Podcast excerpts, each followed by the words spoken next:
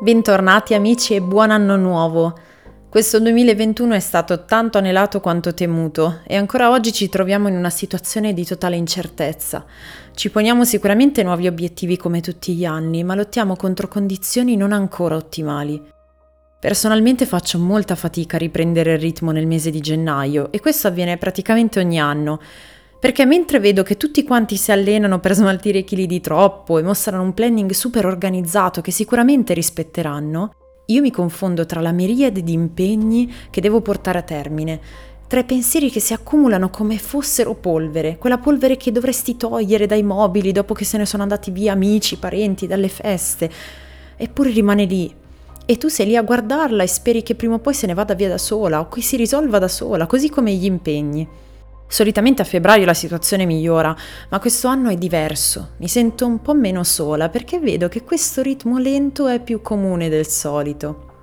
Spesso lasciamo alle spalle l'anno passato per non dover fare i conti con ciò che non si è compreso o ciò che non si è fatto, ma questa volta sembra non essere cambiato nulla. In queste ultime settimane sono arrivate in massa notizie da ogni parte su una possibile svolta, su un modo per salvarci da questo infido virus. Ed ecco elevarsi mille opinioni di tuttologi che ne sanno molto più di te. Così, insieme alla rabbia e allo sconforto, è arrivata anche la confusione.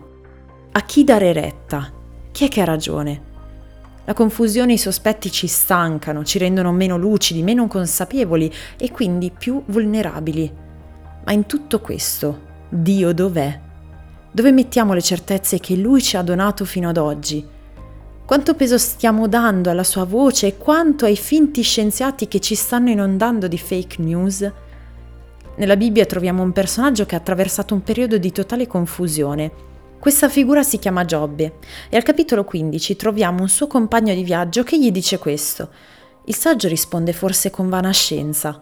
Si gonfia il petto di vento, si difende con chiacchiere inutili e con parole che non giovano a nulla.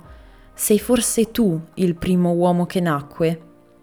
A questo punto nasce un dibattito, al quale Giobbe risponde che non si può parlare di saggezza se non ci si trova in una situazione, perché la confusione rende deboli.